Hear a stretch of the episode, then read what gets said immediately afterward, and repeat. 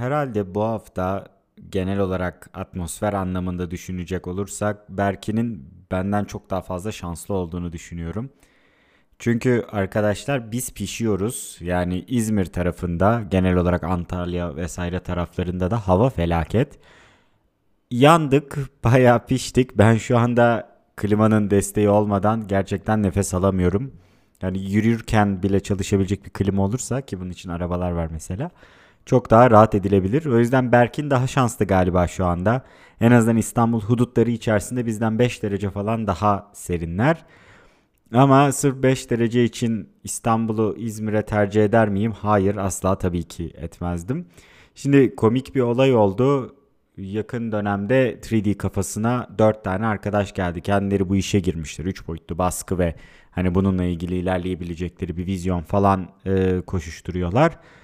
Gerçi de birazcık yumurta tavuk tavuk yumurta olayı önce vizyonu oluşturup sonra işimi kurmak önce işi kurup ardından biz bunu neye koşacağız mı demek karmaşası var. Neyse o tabii kişiden kişiye değişebilecek bir şey. Ben farklı bir yol izledim. Onlar böyle bir yol izlemeyi seçmişler. Onlar geldiler. İşte konuşuyoruz nedir ne değildir falan diye.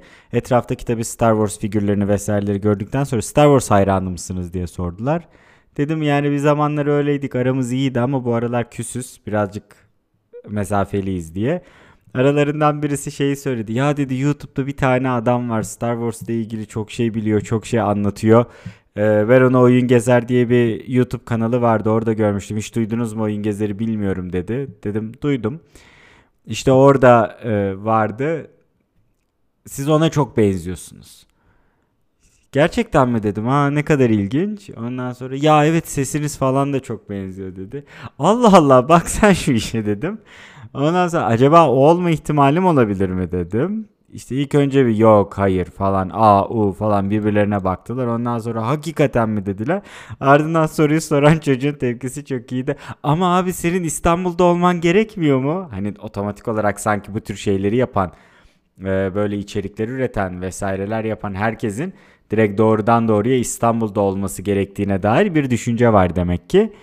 Ee, böyle komik bir, eğlenceli bir şey vardı. Çünkü kimi YouTube'daki Star Wars videolarında aslında gerçekten İzmir'deki lokasyonlarda çektiğim, oralarda konuştuğum, ettiğim. Çünkü buraya tam zamanla dönmeden önce de e, ara ara döndüğüm vakitlerde de yine yanımda teçhizatlar olurdu. Bir iki şey çekerdim. Hani böyle bir e, olay oldu. Arkadaşlar hepimiz İstanbul'da olmak zorunda değiliz. Onu da belirteyim.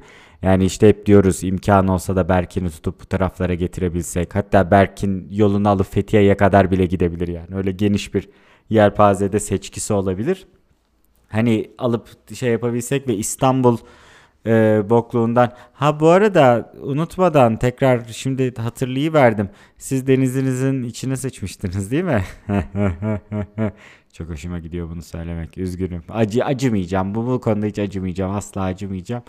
Çünkü gerçekten Marmara Denizi'nin çevresinde olan her şeyle insanların yani çünkü yapılan şey tuvalet, tuvalet, sıçmak o da zaten gidiyor giderle. Bir de bunu açıklamak zorunda kalmak. Aman tanrım ne kadar zor bir şey. Neyse şimdi yavaş yavaş önce geçen haftaya dair geçen hafta bana bazı şeyler soruldu e, anlatırken galiba bir şeyleri tam olarak açıklayamamışım. Yani bir, bir şeyden bahsetmişim. Bir de onu diğer konuyla tam olarak bağlayamamışım herhalde. Bağlayamadığım için kafası karışıp bana soru yollayan birkaç kişi oldu. Önce bir oraya mini özet geçeceğim. Ondan sonra yine teknoloji tarafından bir şeylerden bahsedelim. Ardından arkadaşlar zaten bayram tatilinde kesim ya bir yerlere gitmişsinizdir ya hani sabah toto kaldırmak zor geliyordur falan. O nedenle hani uzun uzun da başınıza ekşimeyeceğim. Çok böyle bir şey bölümü yapalım. Ne yazık ki yakın zamanda Berkin bir video paylaştı. İşte hani videolar vesairelerin gelmesi biraz gecikecek galiba diye. Ee, sabırlıyız, bekliyoruz. Daha hala ondalık sayılarda sona gelmedik. Hani benim hep dileğim maksimum işte 01'den başlayıp 09'a kadar gitmek ve ardından ana bölüm sayısını yine Berkin'le birlikte çekmekti. Bakalım hala sabrediyoruz, hala deniyoruz. Sonuçta yaklaşık olarak bir 2-2,5 hafta daha var. 2-2,5 haftada neler olur neler diyelim. Umuyorum ondan sonra tekrar ana bölüm sayısını e, Berkin'li bir şekilde yapmak üzere diyelim.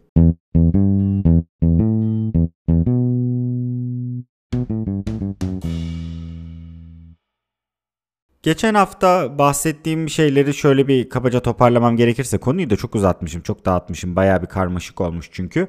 Arkadaşlar özetle şunu söylemiştim. Hukuk bizim için son savunma e, hattı olmalı aslında. İlk savunma hatlarından biri değil. Çünkü insanları dizginleyen şey sadece ve sadece hukuksa ya da sadece ve sadece yakalanma korkusuysa zaten bu bir problemdir ve hani o zaman hani üstüne eğilmemiz gereken başka dertler vardır konusuna gelmeye çalışmıştım. Ama bunu çok iyi anlatamamışım. Çünkü birkaç insan şey soruyor. Abi başta dinden minden bahsettin.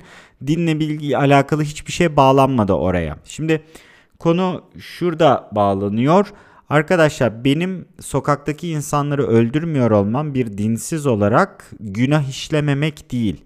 Yani e, ne zaman din konusu açıldığında e işte din olmasa toplum çığırından çıkar, dini kurallar olmasa toplum birbirini bıçaklar, herkes herkese tecavüz eder. Argümanı bu nedenle çok yanlış bir argüman. Zaten felsefik anlamda buna karşı gelen birçok teori üretildi ama hani o kısımlara çok fazla girmiyorum. Genel olarak seküler toplumlara baktığınızda seküler toplumlarda bazı şeyleri sadece yanlış olduğunu, etik anlamda yanlış olduğunu kabul ettiği için yapmamayı tercih eden insanların çoğunluğunu görünce ki buna bir miktar Batı ve Kuzey Avrupa ülkelerine örnek verebilirsiniz. Hep bizim bir mevzumuz vardır isim vermeyeceğim ama buradan bir basın mensubu da var. Ben varım. Ee, bir tane Dubai ilimine bir arkadaş var. Bir tane de Alman Köln'de Gamescom esnasında bir toplantının sonrasında dışarıda bir şeyler içiyoruz. Ee, yanımızdaki diğer Türkiye'li arkadaş ehliyetini kaybetmiş. Yani kaptırmış daha doğrusu alkollü araç kullanmaktan. Ve bir şeyler oluyor. E, acil arabaya binmesi lazım onu anlatıyor. Şimdi Alman'a anlatırken ya diyor işte ehliyetim yok hani my license was suspended bla bla ehliyetim yok ama acilen arabaya binmem lazım işte arabaya atladım. Alman durdurdu neden arabaya biniyorsun dedi. E ama işte acil var iyi de binemezsin ehliyetin yok dedi. Ama işte hani çok acil bir şey olduğunu düşün. İyi de ne kadar acil olursa olsun ehliyetin yok ve araba, arabaya binmemen lazım diyor. Ama adamın şeyini görmeniz adam çok normal söylüyor bunu. Ya ama işte diyelim ki gerçekten eşin hamile, eşin doğur. E, ambulans çağırırım diyor. Yani sonuçta sağlık hizmetleri var ülkede. Sizde yok mu olayına geliyor. E işte ambulanslar çok dolu bilmem. O zaman komşumdan yardım isterim. Hani Uber çağırırım, bir şey yaparım. Ya arabaya binmem çünkü ben ehliyetimi kaptırmışım. Hani license was suspended. Ehliyetimi kaptırmışımın şey yok çünkü İngilizcesi öyle anlamlı bir şey olmaz. Hani ehliyetim zaten askıya alınmış vaziyette. O nedenle benim arabaya binmemem gerekiyor. Çünkü zaten zihinsel olarak buna uygun değilmiş. Doğru karar verememişim yani ben. Ki ehliyetimi kaptırmışıma getirdi adam konuyu. Ve bizim yanımızdaki Türkiye'li arkadaş bir türlü anlatamadı. Şimdi e, biz genel olarak toplumda şey sıkıntısını çekiyoruz. Açık yakalayabilecek olsa kullanmayı tercih eden ahlaki temeli çok çürük insanlardan oluşuyor bizim toplumumuz. Yani bu sadece Türkiye ile alakalı değil biraz Orta Doğu ile alakalı bir şey aslında.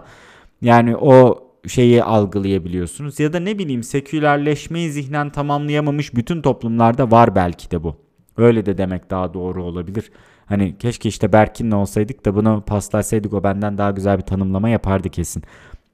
Şimdi bu noktada biz arkadaşlar sürekli her şeyi işte yakalanmada, gözlemde, takipte, yasamada vesairede aramamalıyız aslında. Zaten çünkü bu yanlış bir şey. Çünkü benim sokakta insanları öldürmemi sonunda bu işin ucunda günah var.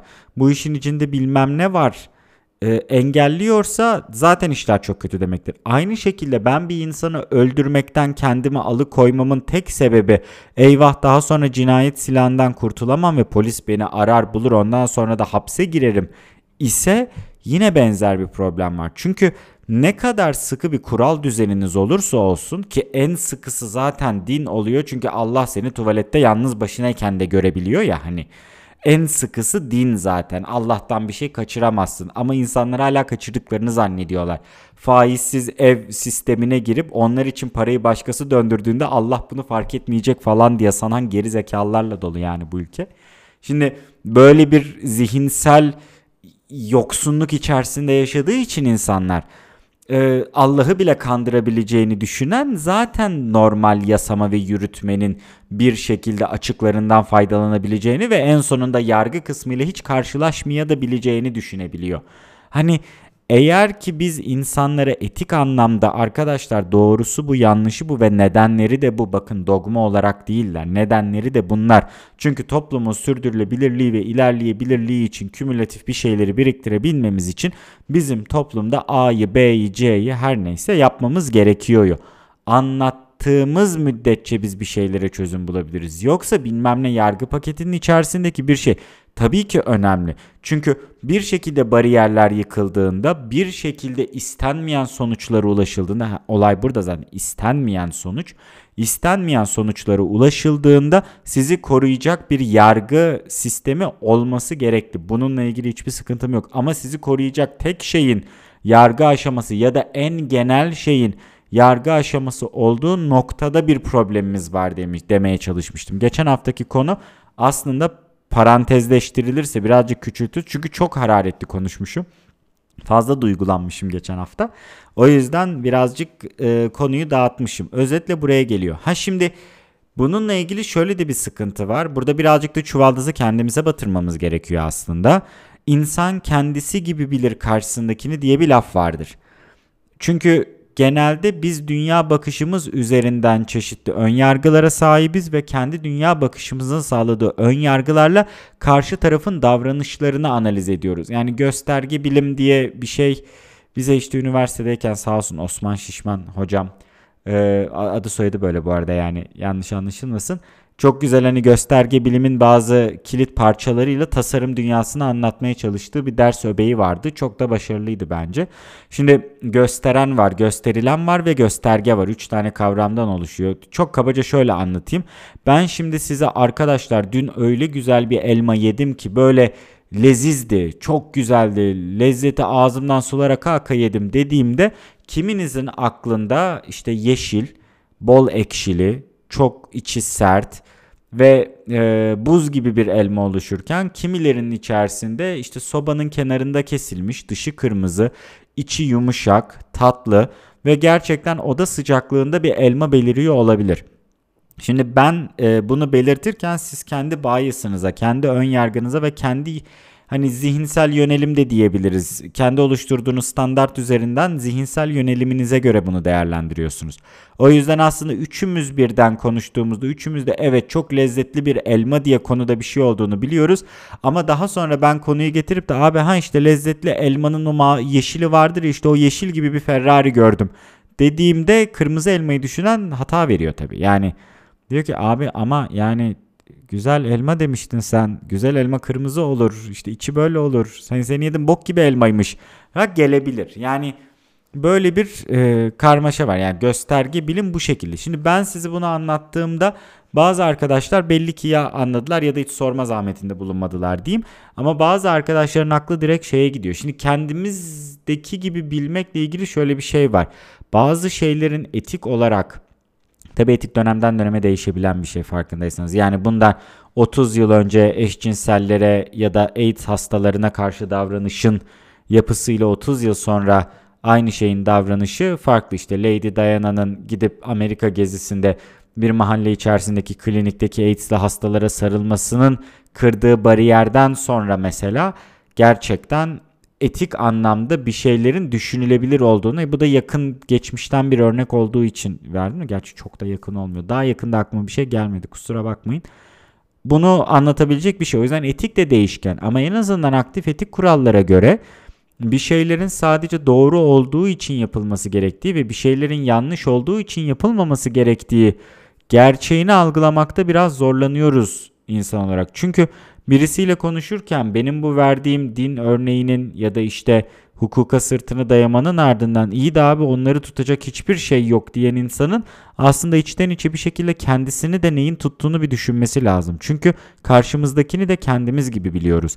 Başka insanları tutacak hiçbir şey olmadığını düşünüyorsak peki özde gerçekten sıkıştırıldığımızda gerçekten zora koşturulduğumuzda bizi tutan ne var? Belki de bunu sorgulamamız lazım. Çünkü bu cümleleri kuran insanların hakikaten belki sokakta önlerine geleni taciz etmemelerini engelleyen En büyük şey belki korkuları.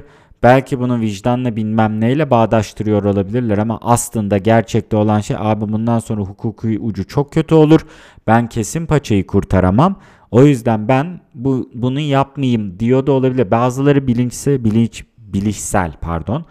Bilişsel olarak biliyor olabilir bunu. Bazıları bilinç altında biliyordur. Yani o yüzden farkında değillerdir. Ama arkadaşlar yani lütfen şeyi de unutmayın karşı tarafı değerlendirirken aldığımız referans genelde kendi deneyimlerimiz ve kendi ön yargılarımızdır. Kimse sizin için yoktan bir referans üretmez genel anlamda. Yani siz eğer e, kötü insanları biliyor, kötü insanları deneyimlemişseniz kendiniz kötüsünüz anlamında demiyorum. Genelde karşıdan gelebilecek birisinin kötü davranışları olduğunu düşünebilirsiniz. Ama mesela ilişkilerde de şöyledir. Karşı tarafın çok sadakatsiz olacağını düşünen insanların aslında bireysel olarak sadakat sorunları da oluyor mesela. Ya her zaman değil ama böyle bir e, şeyde yani ilişki psikolojisi içerisinde böyle bir olay da var. İlişkiyi onlar bitirmiyorlar ama ilişkiyi yokuşa sürerek bilmem ne yaparak ilişkinin zedelenmesine sebep olan. Yani tamam teoride baktığınızda son kertede aldatan taraf onlar değil ama ilişkiyi zora sokarak, karşı tarafı yorarak, ilişkiyi sakız gibi uzatarak aslında hani hem güveni yok eden hem de bunun yanında işte mutluluğu da yok eden genelde sadakat sorunları ya da işte bağlılık sorunları diyelim olan insanlar var ve hani karşılarındaki herkesi bağlılık sorunları olan insanlar olarak nitelendiren bu kişiler bazıları farkında, bazıları değil gerçekten her şeyi çok doğru yaptıklarını sanıyorlar.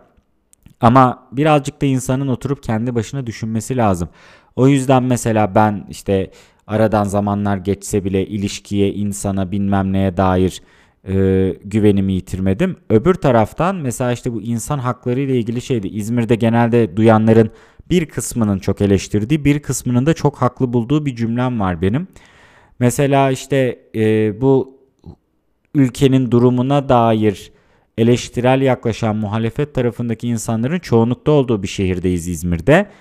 Ve sokaklar arabasının üstünde Kemal Atatürk imzası hani sticker'ı dövme değil de sticker'ı olan insanlarla dolu ve benim İzmir'de trafiğe çıktığımda en fazla sinyal vermeyen, en fazla şeridi kuralsız şekilde değiştiren, en fazla hız sınırından fazla yerde gelip arkadan 82 kere selektör yapıp seni geçmeye çalışan. Halbuki yani bulunduğun e, yol içerisinde 70 ise sınır sen zaten 70 civarında gitmek zorundasın. Hadi tamam 90'a çıkman gerekiyorsa 90'la gidiyorsun arkadan 130'la gelip selektör yapamazsın. Yani bu sen orada radar olmadığı için geliyorsun ama işte yine aynı olay oluyor. Bir şeyleri, kuralı çiğnemeyi, haysiyetsizliği vesaireyi sadece ve sadece yakalanmamak koşuluyla yapmak ve yakalanacağı zaman yapmamayı seçmek zaten problemli bir şey. Ve yani işte bir taraftan insan hakları, eşitlik, benim haklarım ne olacak diyen e, bu insanların bu arabalarıyla İzmir'de hiç sinyal vermiyor olmaları. Çünkü trafiğe dair bir bilginiz varsa arkadaşlar sinyalin şöyle bir özelliği vardır. Sinyal sizi hiç ilgilendirmeyen bir şey. Sinyal trafikte sizin dışınızdaki herkesi ilgilendiren bir şey. Yani siz sinyal verdiğinizde size bir yararı dokunmuyor bunun. Ama trafikte siz hariç yayadan bisikletliye, arabadan kamyona, hani tramvaydan bilmem neye herkese diyorsunuz ki ben bu tarafa döneceğim. Çevremi bilgilendirme zahmetinde bulunuyorum. Size hiçbir şey katmaz arkadaşlar sinyal. Bencilce baktığınızda sinyal işlevsizdir. O yüzden bencil insanlar sinyal vermez. Arada unutmaktan bahsetmiyorum ama bencil yapıda, narsist yapıda insanlar sinyal vermez.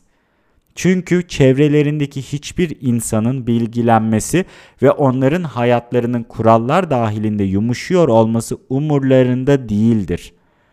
İyi insanlar sinyal verir diyemem ama genel olarak çoğunlukla hani e, kötü insanlar sinyal vermez. Ve hani işte bir insanı tanımak için size nasıl davrandığına değil, servis elemanına nasıl davrandığına bakın falan gibi cümleler var. Doğru evet yani Mesela size insan gibi davrandığını düşündüğünüz birisi kalkıp da bir garsona diğer önündeki herkesi bypass ederek ya işte kardeşim yengenin böğrü yanıyor al şuradan şu 100 lirayı işte bize herkesten önce nargile şeyi kömürü getiriver dediği zaman zaten anlıyorsunuz ki bu adamın başkalarının hak ve hukukuna saygısı yok zaten. Hani bu birkaç hafta önce konuştuğumuz şeye geliyor işte. E ama yani biz nasıl anlayabiliriz karşımızdaki insanın işte aslında yarın öbür gün bize şiddet uygulayabileceği. Aslında bu tür şeyler de çok belli oluyor arkadaşlar. Yani ara sıra unutulur sinyal örnek veriyorum. Ara sıra öndeki sıraya çok sinir olursunuz ve dersiniz ki abi bu sıra niye ilerlemiyor? Yani beni öne alın değil de hani bu sıra niye ilerlemiyor? Ben birilerine bir şeyleri şikayet etmek istiyorum. Yani sabırsız davranabilirsiniz. Hani bunlar olabilecek şeyler. Bazen çünkü insan boşluğuna gelir. İnsan her zaman mükemmel olmak ya da mükemmelliği sağlamak koşulunda yaşayan bir canlı değil. Ama hani atıyorum erkek arkadaşınız araba kullanıyor. Sinyal vermedi. Uyardınız ha hayatım hiç sinyal falan vermesin. Ya ne gerek var şimdi hiç uğraşmayalım falan. Ya da uyarmanıza rağmen ondan sonraki 8 aşamanın 8'inde de sinyal vermiyorsa. Abi yani bunu göremiyorsanız bu noktada artık sorun sizdedir. Yani çünkü gerçekten sinyal tanımsal olarak baktığınızda bireye hiçbir şey katmaz birey dışındaki trafikteki herkese her şeyi anlatır. Ve bunu yapmaktan imtina eden insan emin olun ki kendinden başka ya da kendisi değerinde gördüğü şeylerden başka hiçbir şeyle ilgilenmiyordur. Ve buradan şuna geliyoruz. Bunları birçok insan biliyor aslında. Yani birisinin size bunu didaktik bir şekilde tek tek söylemesine gerek yok. Ama sinyalin ne işe yaradığını az çok herkes biliyor ve çok fazla insan da Türkiye'de aptal değil yani. O yüzden kafasında bu bağlamı kurabiliyor. Peki bu bağlamı kurmasına rağmen bu insanlarla niye arkadaşlık ediyorlar? Bu insanlarla niye sevgili oluyorlar? Çünkü aslında onlar da öyleler. Yani olay burada bitiyor. Kendileri sinyal veriyor belki ama bunu yakalanmama korku yakalanma korkusundan dolayı veriyor. Eyvah şu köşede çevirme varsa şimdi ya da işte bir yerde U dönüş yapılacak. Ben burada U dönüş yaparsam beni polis yakalar korkusundan dolayı yapmıyor. Yoksa kurallar umrunda olduğundan dolayı değil. İkisi bakın çok farklı şeyler. Sonuç aynı olsa da ikisi çok farklı şeylere geliyor. O yüzden genelde bu tür şeylere tolerans uygulayan insanların aslında içten içe aynı fikirde olduğunu anlamanız için birisinin size gerçekten ansiklopedi fırlatmasına gerek yok yani. Ve hani kişiler kendilerini genelde eleştirmedikleri işte atıyorum bir yerde e, şey konuşulur bu arada hani örnek olarak bir yorum yapıldı. Cinsiyetçi bir yorum olduğuna dair birisi iddiada bulundu. Siz mesela cinsiyetçi olduğunu düşünmüyorsunuz bu yorumun. Ama bu konuda bilgilenmeyi isteyebilirsiniz. Yani cinsiyetçi olduğunu düşünmüyor olmanız anında sizin de cinsiyetçi olduğunuz anlamına gelmiyor. Çünkü hayat aynı zamanda evrimsel bir süreçtir. Öğrenirsiniz sürekli. Dersiniz ki ya pardon hani ben bu yorumu cinsiyetçi olarak algılamadım. Ama burada cinsiyetçi olan şey nedir? Bana bunu anlatmanız mümkün mü? Ya bunu sorarsınız. Genelde alacağınız cevap bağırıp çağırma oluyor. O ayrı bir mesele ama ya benim en azından deneyimlerim bu şekilde. Bakın gördünüz mü? Deneyimler benim konuya dair ön yargımı oluşturu veriyor bir anda. Ha bir, bir de önemli olan bunları kırabilmek işte. Gösterge bilimdeki olay o. Gösteren, gösterilen ve gösterge. Ben birisine işte ya çok lezzetli bir elma yedim demek yerine birisine yeşil, kütür kütür, işte ekşi mi ekşi, buzdolabından yeni çıkmış bir elma yedim dediğim zaman karşımdaki insana şunu anlatıyorum. Demek ki Sarp'ın beğendiği elma biçimi bu. Ben de karşımdaki insana işte ben bunu duydum, bu yorumu duydum. Bana cinsiyetçi gelmedi. Ama belli ki bir noktada bir eksiğim var, bilmediğim bir şey var, sizin bildiğiniz bir şey var. Ben bunu öğrenebilir miyim dediğinizde aslında birazcık konuyu açıklamış oluyorsunuz. Karşı tarafın bunu kabul edip kabul etmemesi, size açıklayıp açıklamaması bambaşka bir şey. O ayrı bir e, konu. Yani o benim de şu anda netleştirebileceğim bir şey değil. Ya da hani bir standardı yok. Kişinin zamanı yoktur belki. Ama bana mesela çevremdeki bazı insanlar abi gereğinden fazla şey açıklıyorsun derler. Aslında tümüyle bu sebeple. Çünkü genelde çevremdeki biten bütün ilişkiler, biten bütün arkadaşlıklar insanların birbirlerine hiçbir şey açıklamamasından kaynaklanıyor. Ya birisinin zamanı az, öbürü mesaj atıyor. Zamanım az işte ya da ailemin yanındayım ben biraz sonra sana döneceğim demek yerine görüldü atıp geçiyor mesela. Çünkü diyor ki açıklamama gerek yok. Ondan sonra öbür tarafa bu adam bana görüldü atıyor diyor. Ben bir daha oturup bununla konuşmam. Ondan sonra yani insanları zaten kolay harcayan bir milletiz. Hatta genel kolay harcayan bir dönemdeyiz. Kolay harcandığı bir dönemdeyiz diyebilirim. Sadece Türkiye ile sınırlı da değil bu. Ama bir de bunun üstünde harcanmanın sebeplerinin böyle eften püften gerçekten insanların birbirlerine iki kelimeyi açıklamaktan e, zahmet etmesi olayı olduğunu fark ettiğimden beridir bana daha komik oluyor. Yani ben bir insana orada 5 saniye daha kelime dizmişim arka arkaya. Zaten bunlar beynimde oluşan şeyler. Ya o kadar da geri zekalı değilim. Yani bunları söylemekten bir şey kaybetmem. Bu benim için bir efor değil yani. Bilişsel bir spazm geçirmiyorum orada yani. O nedenle hani şeyimdir ama karşılığında insanlar abi işte gereksiz açıklıyorsun bazı şeyleri. Ulan sanki çok bir boku anlıyorsunuz da yani. Ondan sonra bana gereksiz açıklıyorsun diye şey oluyor.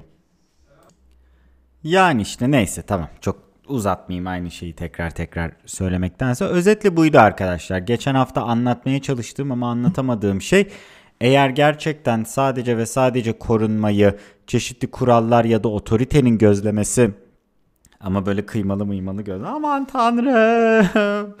Ee, üzerinden bekliyorsanız arkadaşlar işiniz zor. Ama eğer sadece ve sadece bunu bekliyorsanız ve geri kalan için bir umudunuz, bir çabanız bilmem neyiniz yoksa o zaman da çuvaldızı biraz da kendimize batırmamız lazım.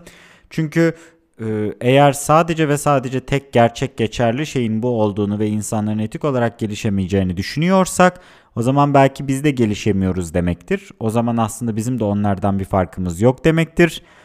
Ve hani bu da birazcık sorgulanacak bir noktaya geliyor. Yani varoluşsal sorgulama demesem de birazcık insanın hani ne, neyi neden yaptığına dair önemli bir kısım. Ben kişisel olarak birçok şeyi doğru olduğunu düşünmediğim için yani yanlış diyemem doğrudan ama mesela ben çok eşliliği doğru bulmuyorum. O yüzden aynı anda 3 kişiyle ilgilenemem. Hani bir insana odaklanıyorsanız, bir insana vakit ayırıyorsanız, bir insana sevgi veriyorsanız bu genelde bir insana verebileceğimiz bir şey. Dediğim gibi aksinin yanlış olduğunu diyemem ama doğru değil diyebilirim.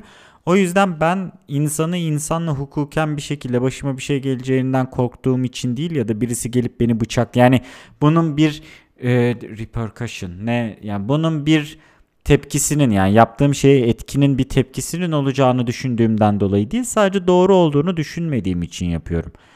Yani evet klasik şey lafı vardır. Kalbini bile kıramadığınızın arka odada belini kırıyorlar diye.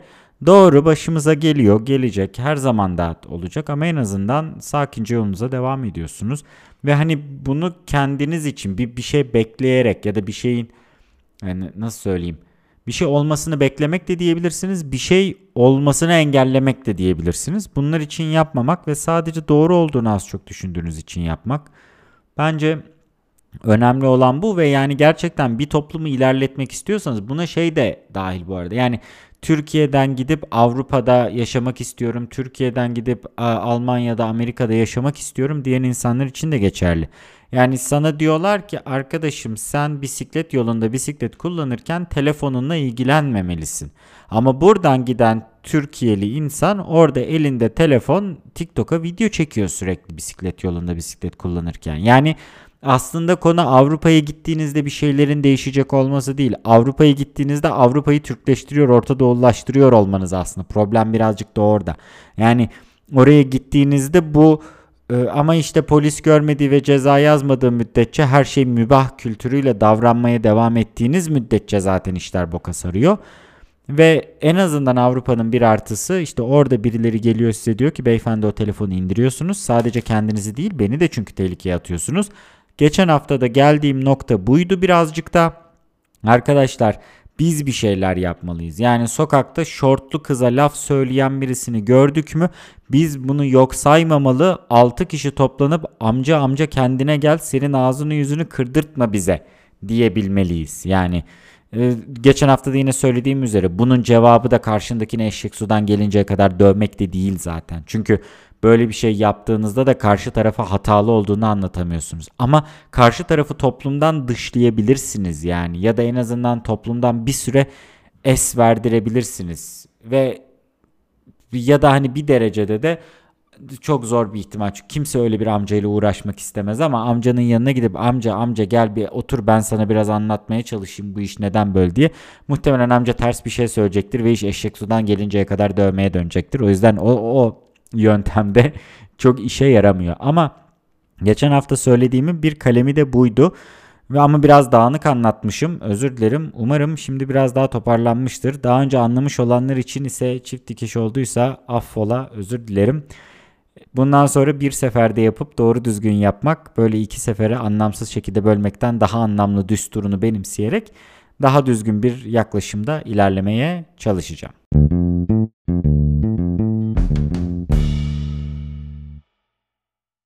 Buradan gelelim bilgisayar maceralarına.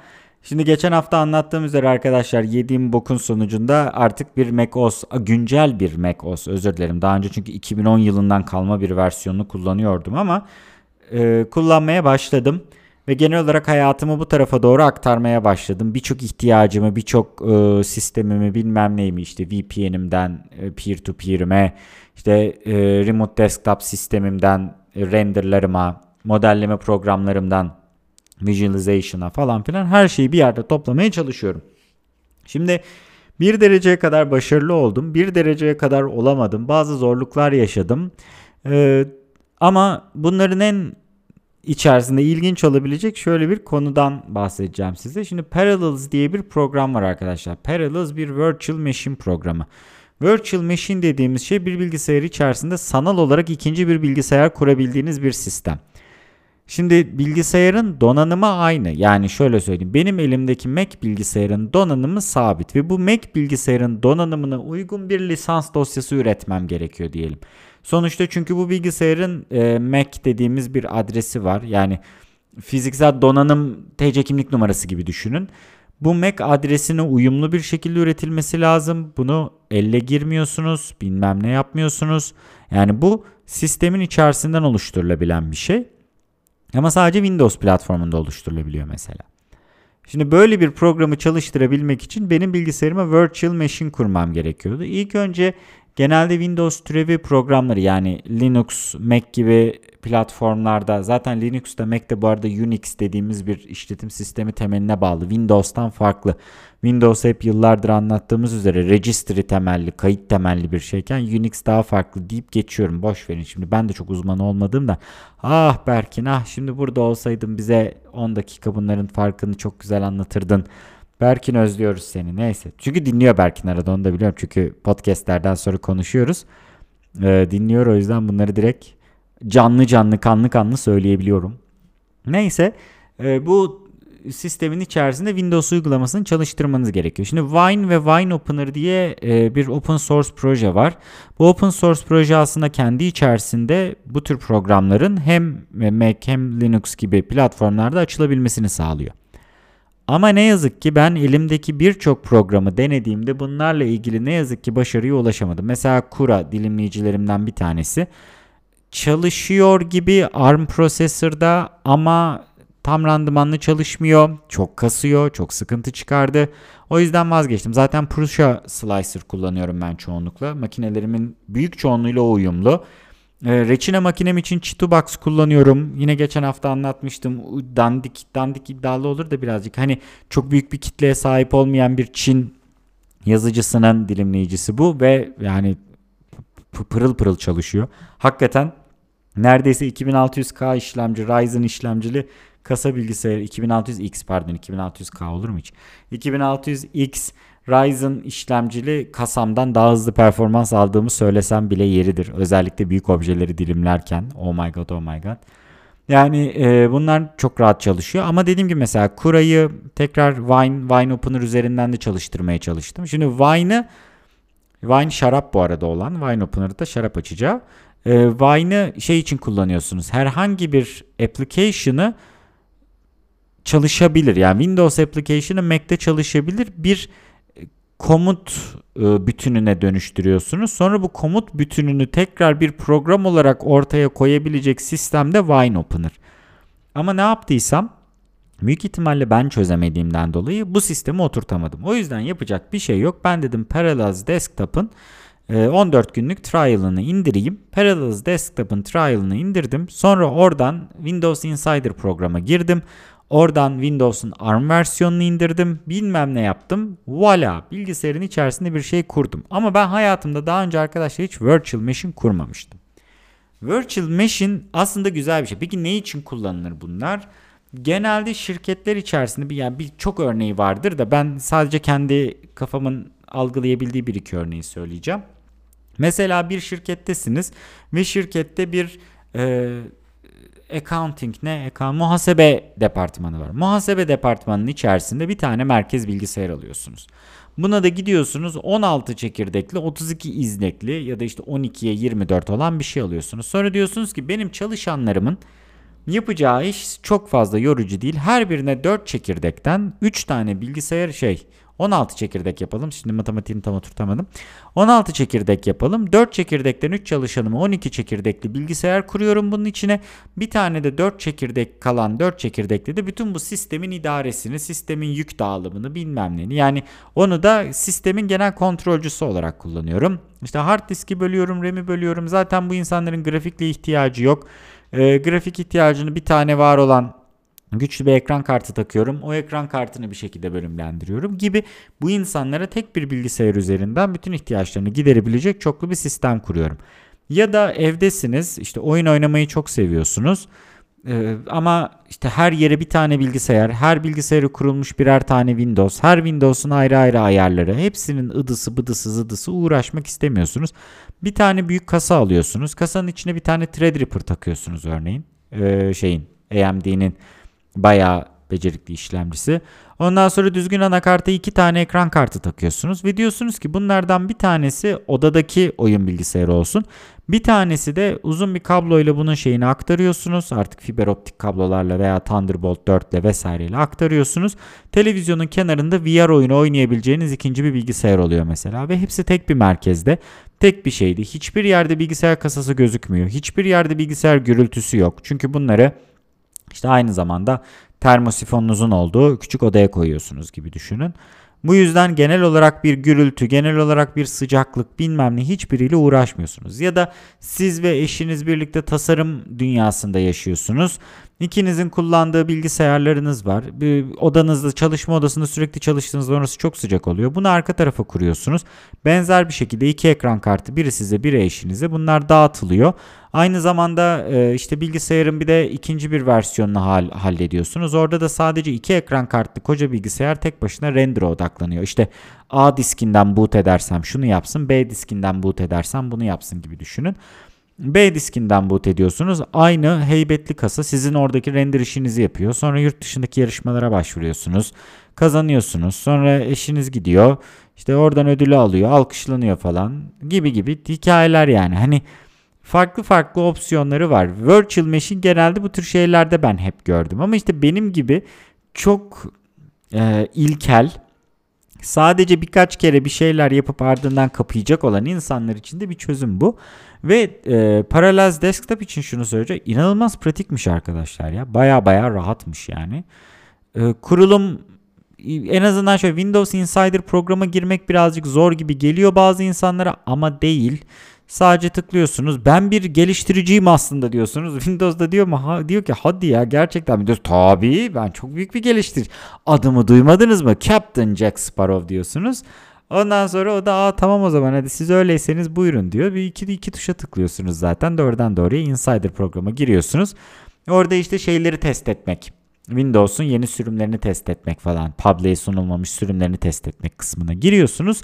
Size zaten ARM işlemcilerde çalışabilir Windows'u veriyor. Basıyorsunuz, indiriyorsunuz. Sonra paralel ediyorsunuz ki al abi bunu sen ayarla aradan yüklesen bunu. Paralel yüklüyor. Ondan sonra Windows 10 Pro ARM işlemci versiyonlu hali böyle duruyor bilgisayarda. Gerçekten bütün işlerimi hallettim. Ha orada bir de şunu söyleyeceğim. Genel olarak Virtual Machine kurduğunuzda arkadaşlar birçok kademesini değiştirebiliyorsunuz. Benim hiç bilmediğim bir şey. Alet sanal ya. Ben zannediyordum sonuçta benim aletin içerisinde Wi-Fi modülü var. Benim aletin içerisinde bilmem ne var. Abi şöyle işlemiyor. Onun için araya bir emülasyon sanal donanım koyması gerekiyor sistemin. Yani normalde olmayan bir donanımı yazılımla varmış gibi gösteriyor. Oradan dış dünyaya yani macOS'a bağlanıyor ve macOS'un verilerinden faydalanıyor. Yani Virtual Machine'in içerisinde şöyle örnek vereyim. İnternete bağlanmak istediğinizde bağlanabiliyorsunuz. Bununla ilgili bir sıkıntı yok. Ama size diyor ki Ethernet kablosundan bağlısınız. Ben diyor diyorum ki Ethernet kablosu yok. Benim MacBook Air zaten alette Ethernet girişi yok. Hub'la takabiliyorsunuz ama ya aktif olarak Ethernet girişi yok. Na, nasıl oluyor? Bayağı Ethernet'le bağlı. Kendisi bir tane e, Ethernet bağdaştırıcısı üretiyor. Bu ürettiği Ethernet bağdaştırıcısıyla dış dünyaya yani Mac'e bağlanıyor. Mac'ten de internete bağlanıyor. Şimdi doğru Mac adreslerini bilmem neleri yapabilmek için Virtual Machine size bunlarla ilgili her şeyi sunuyormuş. Çok ilginç bir deneyim oldu bana da. Yani e, benim bilgisayarıma dair lisans üretmem lazım. Basıyorum diyor ki bu lisans geçersizdir. Siz bu bilgisayar için üretmem yani bu bilgisayara uyumlu değil bu lisans. Bunun için üretmemişsiniz diyor. Abi ne yapacağım, ne yapacağım, ne yapacağım? Bir baktım Mac adreslerine elle girebiliyormuşsun zaten. Ve benim donanımım dışına o rastgele random bir şey üretmiş. Ve sonra ben girdim öbür taraftan kendi adresimi alıp buraya oturttum. Kendi donanım signature'larımı, imzalarımı aldım öbür tarafa oturttum. Oralar birazcık tinkering gerektiriyor ama çok zor ve çok karmaşık şeyler değil bunlar. Ve voila yani sonunda her şey düzgünce çalıştı. Her şey düzgünce işliyor. Ee, bu haftayı yetiştiremedim. Aslında istiyordum ama birazcık elimde karmaşık bir iki iş var. Şu anda e, onlarla uğraşıyorum bir yandan. Ama e, bu Alternate Realities Challenge için yapmış olduğum render'ı bir ara dizüstü bilgisayarda da almayı deneyeceğim. Tabi olay oldu, her şey bitti, ıvır zıvır yani bütün süreç bitti. Bu denemenin tek sebebi genel olarak performansı ölçebilmek. Tabii ki e, içinde hiçbir şekilde fanın olmadığı bir dizüstü bilgisayardan tam kapasite bir kasa bilgisayar performansı beklemiyorum. Zaten ben bu bilgisayarı alırken benim endişem kendi fiyat baremindeki diğer dizüstü bilgisayarlarla yarışıp yarışamamasıydı. Ve benim hala render işlerimin büyük çoğunluğunda genelde CPU tarafı yapıyor. Mesela şu anda kullandığım program Keyshot CPU kullanıyor. Benzer şekilde Rhino'da herhangi bir şey yapıyorsam Rhino render'ını yine CPU üzerinden alıyor. GPU opsiyonları var ama e, yani CPU da bu işi görebiliyor. Ve zaten ben kasa bilgisayarı hatta yani daha doğrusu bu fiyat bareminde olan dizüstü bilgisayarlarda hala GTX 1650 gibi kartlar gördüğünüz için hani siz 2060, 2070 ya da 3060 gibi kartları yaklaşık olarak benim bu makineyi aldığımın 4-5 bin lira üstündeki cihazlarda bulabiliyorsunuz. Onu da açık açık söyleyeyim. O nedenle hani fiyat baremine dönüp baktığınızda gerçekten bulduğunuz makineler 1650, 1660 Ti falan gibi ekran kartlarına sahip. O yüzden oradaki GPU'dan alacağınız performans da ne yazık ki zaten bunun CPU'sundan daha geride oluyor render aşamasında. Bunları da üst üste koyduğum zaman e, onu test edeceğim yani. Blender'da bir kendi kasa bilgisayarımda CPU render alacağım. Kendi kasa bilgisayarımda GPU render alacağım aynı kareyi. Böyle dumanların fazla olduğu birazcık zorlayabilecek bir kare. Sonra aynı kareyi de dizüstü bilgisayarda alacağım. Ve böyle hepsini bir kıyaslamak istiyorum. Hepsini bir performans olarak görmek istiyorum. Hani bunu e, yapacaktım. Ama bu haftaya yetiştiremedim arkadaşlar. Belki gelecek haftaya yetiştiririm. Genel olarak bütüne baktığınızda açıkçası makineden çok memnunum. Bu e, şey mevzusunu geçen hafta konuşmuştuk galiba. Abi şarj hiç gerekmiyor. Gerekiyor arkadaşlar. Domuz gibi şarj ediyorum yani ben. Bir gün götürüyor ama yani bir gün götürüyor. Ama bu arada bir günde de bir, dolu iş yapıyorum yani. Onu da düşünmek lazım. Şarj ediyorum. Çok güzel Hades oynatıyor bana. O güzel bir artı. Şöyle bir problemle karşılaştım. Eski bir televizyona bağladım HDMI'dan. Onu bir söyleyeyim problem olarak. Bu anladığım kadarıyla renk profilleriyle alakalı bir şey arkadaşlar ama tam olarak emin değilim. HDMI'dan bağladım tabii ki. Ve e, normalde açık aydınlık sahnelerde ekrana görüntü giderken sahnedeki karanlık miktarı ve renk şeyi yani kontrast oranı birazcık artmaya başladığında televizyondaki görüntü gidiyor. Yani televizyon sanki o renk yoğunluğunu algılayamıyormuş gibi bir sonuçla karşılaşıyoruz. Nedenini tam olarak çözebilmiş değilim. Ee, çok da üstüne eğilmedim. Çünkü İzmir çok sıcak ve elektronik aletlerin yanında çok fazla vakit geçirmeye de çok hani mecaliniz olmuyor diyebilirim. Ama böyle bir problemle karşılaştım. Şu ana kadar elimdeki en elle tutulur, en hem diyebileceğim problem bu. Dangle Life'dan azıcık bahsetmiştim. Evet kötü. Geçen hafta biliyorsunuz corrupt etti bazı video dosyalarını. O zamandan beridir daha önce aldığım bir başka dangle geldi. Bu sefer sadece kabloyla. Onu test ediyorum. 35 GB'lık falan video dosyalarına aynı micro SD karta 6 kere falan yazdım, sildim, yazdım, sildim. Hiçbir sıkıntı olmadı ve üstelik bu hub ısınmıyor da. Ee, ben aldığım hub'ın linkini açıklamaları koyarım tekrar sizin için. Ama memnunum. Genel olarak bir sorun çıkmadı. Diğer iki tane USB-C'si olan makineye yandan sanki bütünmüş gibi bağlanan şeyler ilk önce fikren çok güzel gibi gelse de önermiyorum arkadaşlar. Ben aldığımın performansından memnun kalmadım. Bu ayrıca ufak bir kabloyla uzayan versiyon gül gibi, mis gibi. Bundan çok memnunum. Bu çok güzel. Bunu tavsiye ederim şimdilik. Bunun yalnız bir başka ben 6'sı bir arada olanını almıştım. 7'si bir arada olanı var. Onda ekstra bir tane daha USB-C çıkışı veriyor. Benimkinde ekstra USB-C çıkışı yok. Zaten C'lerden birini dolduracağı için yani USB-C'den acil bağlayacağım bir şey olursa elektriği çıkarır diğerinden bağlarım diye düşünmüştüm. Ama almışken 7-in-1 versiyonu 7'si bir aradası da daha mantıklı olabilirmiş. Onu söyleyebilirim. Alet çalışırken ısınıyor. Yani zorlayıcı bir şey yaptığınızda. Mesela işte Keyshot'ta bu aralar 128 ya da 64 sample'lık e, renderlar alıyorum. Ve hani cam camın içerisinde de sıvı lik, likit var yani. Onun içerisinde de buz var. Yani kırılma üstüne kırılma üstüne kırılma üstüne kırılma görülen bir şey. Yani mesela bunun yakından çekim bir şeyini 1-1,5 dakikada renderini alabiliyor 1920'ye 1102 falan yani. O esnada kamera açısını kafama göre ayarlayıp basıp alıyorum render'ı öyle söyleyeyim.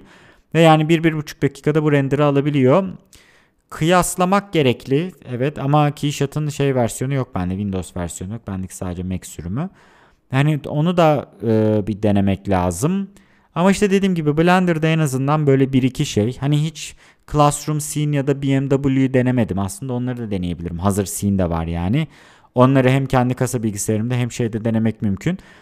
Şöyle bir olay var. Benim kasa bilgisayarımda 8 GB'lık VRAM var. Yani ekran kartının RAM'i var. Onun getirdiği bir artı olmakla birlikte zaten Mac'te 16'lık Unified var. Yani Mac'te her şeyi 16'lık yer hem GPU hem CPU için hallettiğinden ayrıca SSD'de takas dediğimiz bir bölge var. Yani swap memory yaptığı bir yer var. Hani orasını da işin içine kattığından dolayı zaten işte texture'ı bilmem neyi ıvırı zıvırı bir yerlerde tutmak zor olmuyor. Yani genel olarak güzel bir şeyi var. E, performansı var. Ben memnunum arkadaşlar. Önerir miyim? Yani çok şey çok zor bir konu. Çünkü Mac ile Windows birbirinden çok fazla bambaşka. Mesela arkadaşım şimdi Vermintide 2 hediye etti bana. Abi gel bir yere oynayalım çok keyifli diye.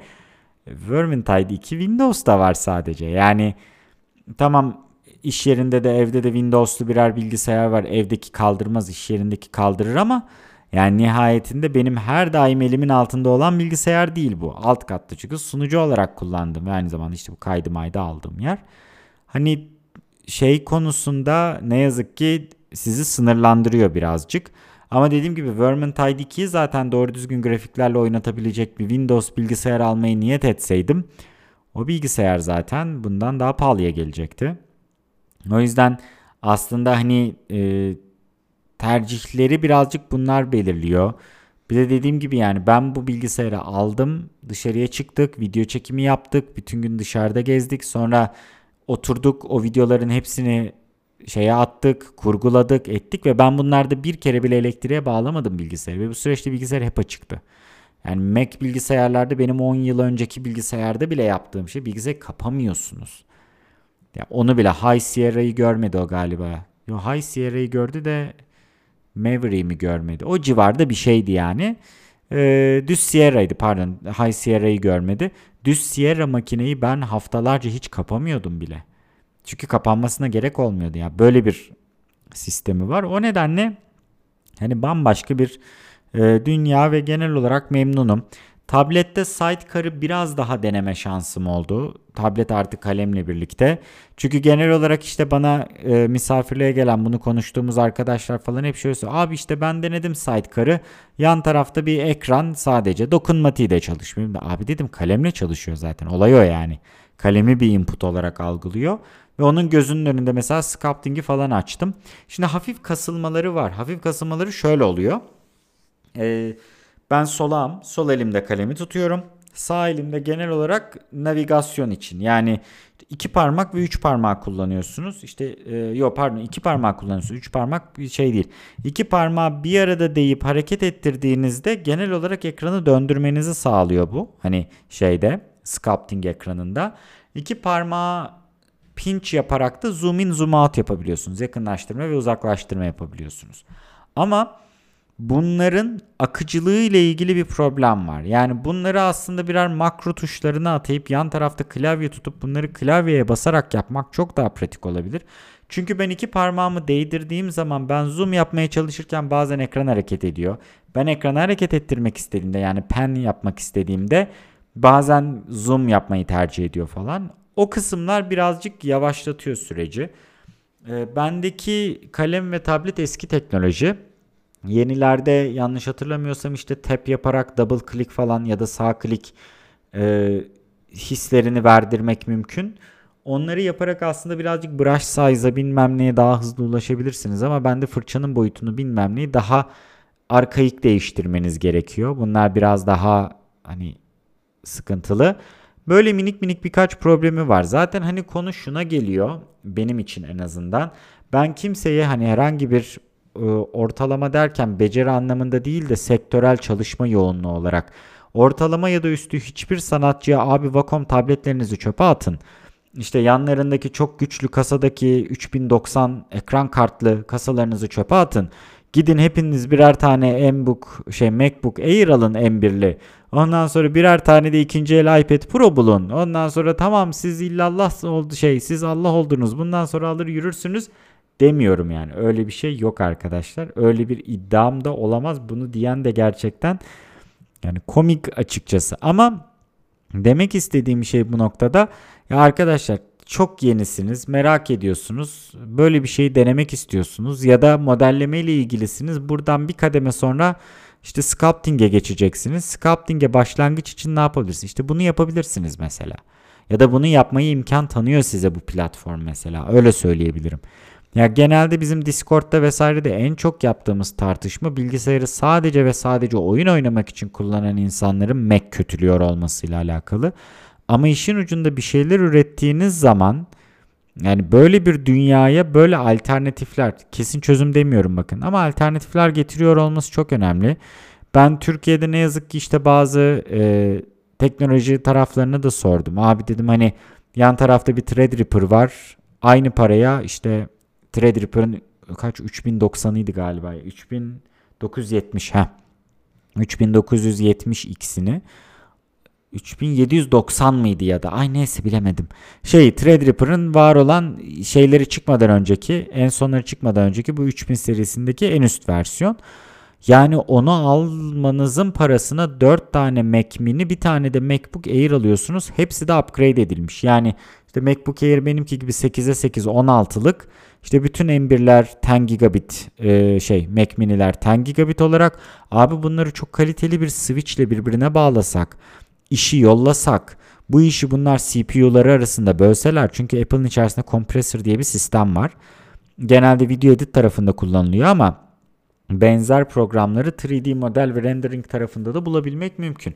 Abi bunları dağıtsam bu işlemciler en azından Threadripper'ın 4'te 3'ü kadar performans verir mi? Şimdi neden 4'te 3'ü? Çünkü aynı zamanda ben MacBook Air'i alıp film stüdyosuna gidip film stüdyosunda örnek sahne gösterebiliyor olacağım. Yani bu setup'ın bu düzeneğin ayrılabilir, modüler ve yanımda taşımak için ekstra para harcamak zorunda olmadığım bir kalemi daha olacak. Ve gideceğim orada sadece uzaktaki bilgisayarların gücünü kullanarak oradaki renderlenmiş şeyi bu bilgisayarı 4K olarak atacağım. Sonra film stüdyosundaki insanlara götüreceğim diyeceğim ki bakın böyle yaptık.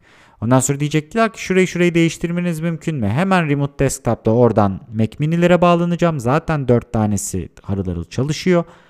Ve bu 4 tanesine bakın bunu böyle yaptığımızda bunu değiştirebiliyoruz. İsterseniz şuradaki duman oranını azaltabiliriz vesaire diyebilirsiniz. Yani keşke imkanı olsam olan birileri bunu anlatmıştım daha önce diye hatırlıyorum. Hatta Berkin'le de konuşmuş olabiliriz. Ee, bunları keşke test edebilecek teknolojik bağlantılarım olsa benim. Ama yok. Teknolojik bağlantıları olan insanlara da sordum. Hiç yanaşmadılar. Çünkü genel olarak bir Mac düşmanlığı var Türkiye'de. Peki diyeyim yani ona bir şey diyemem. Normalde bence insanların sorumluluğu biraz daha e, objektif yaklaşmaktır. Sonuçta tüketici başka, bu işin biliri başka.